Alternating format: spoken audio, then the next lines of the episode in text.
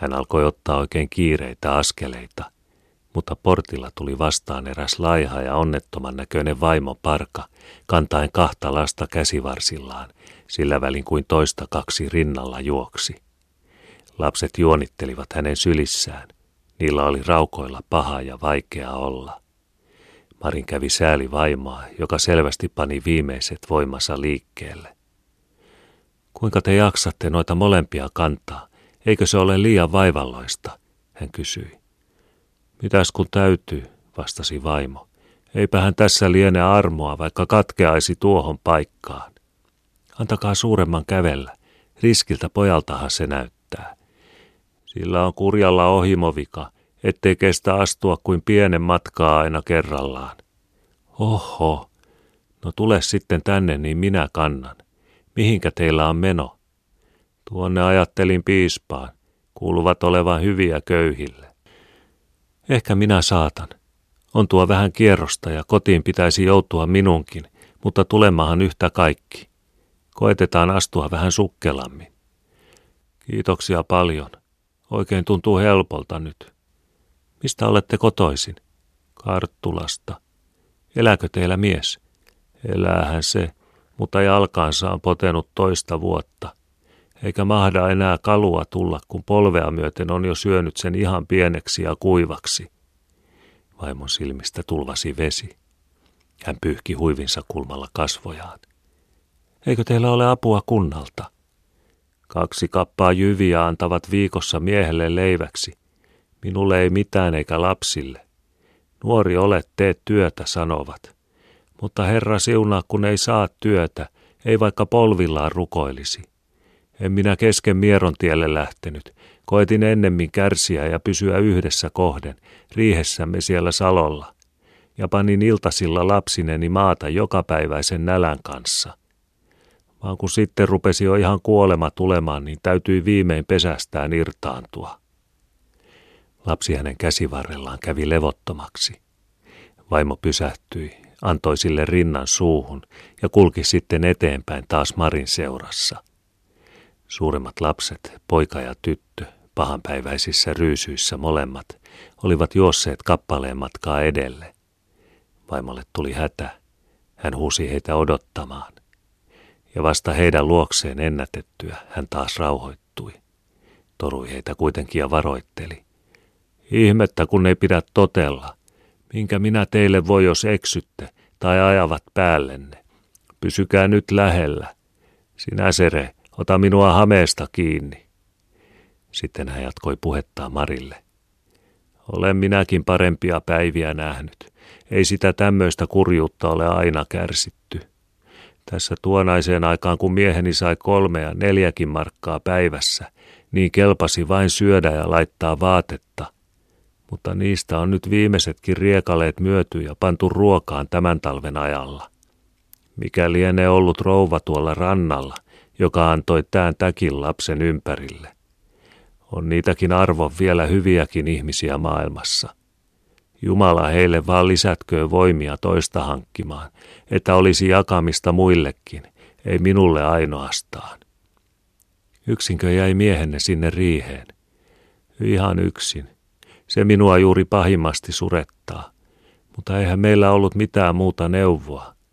Ja alkaa vuotaa semmoista visvaa, että löyhkää kuin myrkky. Kuka häntä huoneeseensa ottaisi? Koetin minä pyytää yhtä ja toista sinne toveriksi, vaan eipä noita saanut. Tässähän se nyt on, piispan asunto. Mari laski pojan sylistää maahan. Jaksat kai sinä jo kävellä pihaan, hän sanoi. Tuhansia kiitoksia vaivoistanne. En tullut kysyneeksi edes nimeänne. Holpaisia minä olen. Vai holpaisia?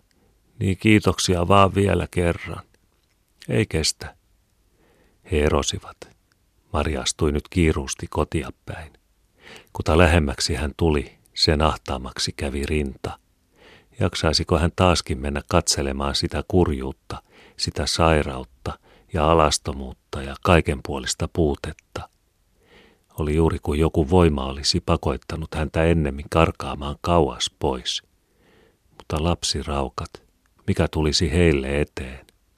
Hellu siellä uskollisesti Annia hoiti – Jopa hän olisi oikea peto, jos rahtisi heitä jättää. Mari pitkitti matkaa perille saakka, eikä tuntenut edes nälkäänsä enää, eikä voimaissa vähyyttä. Kaukaa näki hän jo Petun seisovan portilla häntä odottamassa ja arvasi siitä, ettei nyt ollut oikein laita.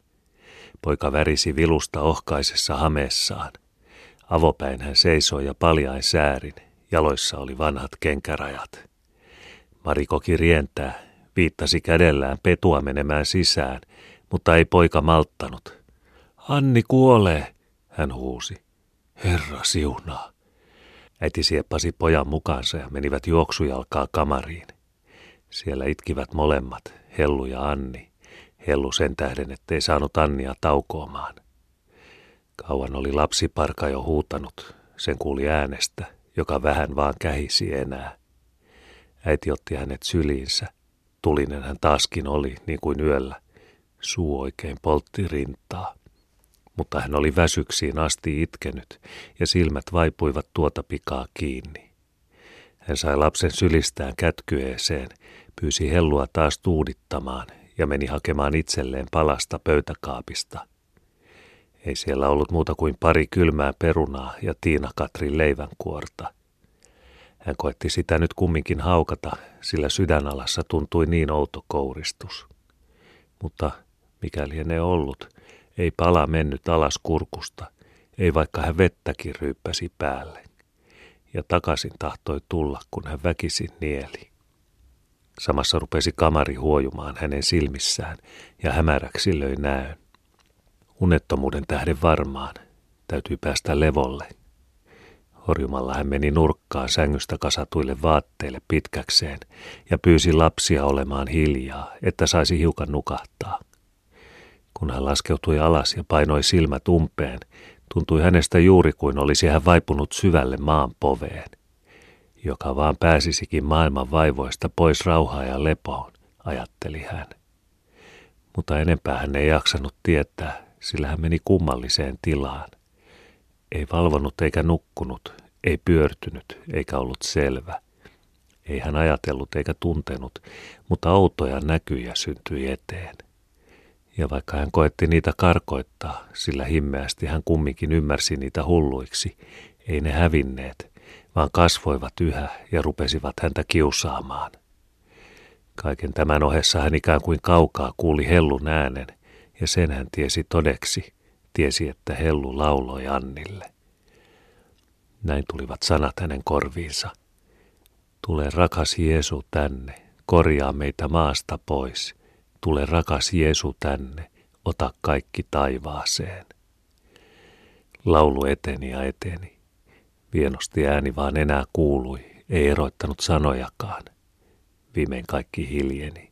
Kuvatkin hälventyivät edestä. Rauhaan ja lepoon hän uupui. Hellu tuuditti ja varoitti aina vähän väliä poikia, jotka tahtoivat telmiä liian kovasti. Ei sillä, että se äitiä olisi häirinnyt. Hän nukkui niin sikästi, että varmaan olisi huoneen saanut kaataa ennen kuin hän siitä havahti. Oli kaiketi noin puoli tuntia kulunut, kun ovi aukeni ja kaksi rouvaa astui sisään. Äiti, äiti, huusi Hellu. Mutta äiti ei herännyt. Hän jätti kätkyen ja juoksi nykäisemään. Äiti, täällä on rouvia, nouskaa ylös. Hän pudisteli äitiä siksi, että sai hänen nostamaan päätään. Täällä on rouvia, äiti, täällä on rouvia.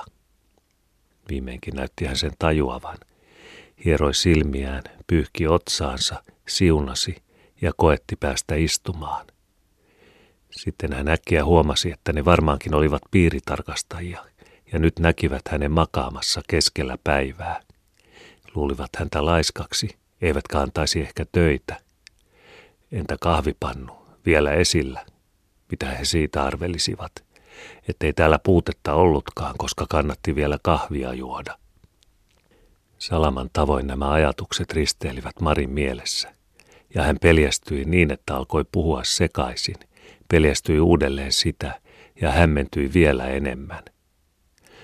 Rupesin tuohon levolle mieheni, kun meni hakemaan niitä rohtoja, taikka sitä lippua. En minä siinä kauan maannut, mutta pääni oli niin hirveästi kipeä eikä meillä ole kahvia ollut, sikuria vaan tänäkin päivänä pantiin pannuun. Hän oli hätääntynyt ja pahensi asiaansa, kuta kauemmin puhettaan pitkitti. Sen hän lopulta itsekin huomasi, eikä voinut sitten enää muuta kuin puhjeta itkuun. Hellunkin alkoi kyynelet tippua pitkin poskia. Ne tulivat aina itsestään, kun hän vaan näki äidin olevan pahoilla mielin. Rouvat kuuntelivat Marin puhetta, katselivat ympärilleen huoneessa ja kiinnittivät viimein silmänsä lapsiin. Mutta Mari oli onneton. Hän pelkäsi, että he vielä päälle päätteeksi uskoisivat hänen olevan humalassa. Ja hän koetti taas, eikö jo osaisi selvemmästi ajatuksia lausua. Tämmöistähän se on köyhän kodissa. Ei ole iloa kellään. Kipua ja nälkää saa vaan kärsiä lapsesta saakka. On tuo vanhi tyttökin jo tarpeeksi asti maailman kovuutta kokenut. Pienestä pitäen ei muuta kuin sairautta. Yksi tauti kun jätti, niin toinen otti. Mutta siinäpä hän vaan jaksaa elää yhtä kaikki. Moni kukoistavampi lapsi on hautaan mennyt tuossa ympärillä. Hän vaan ei pääse pois, vaikka on huonoin kaikista. Elää edes itkepoloinen, menee viimeinenkin näkösi. Rovien kasvoissa ilmaantui sääli.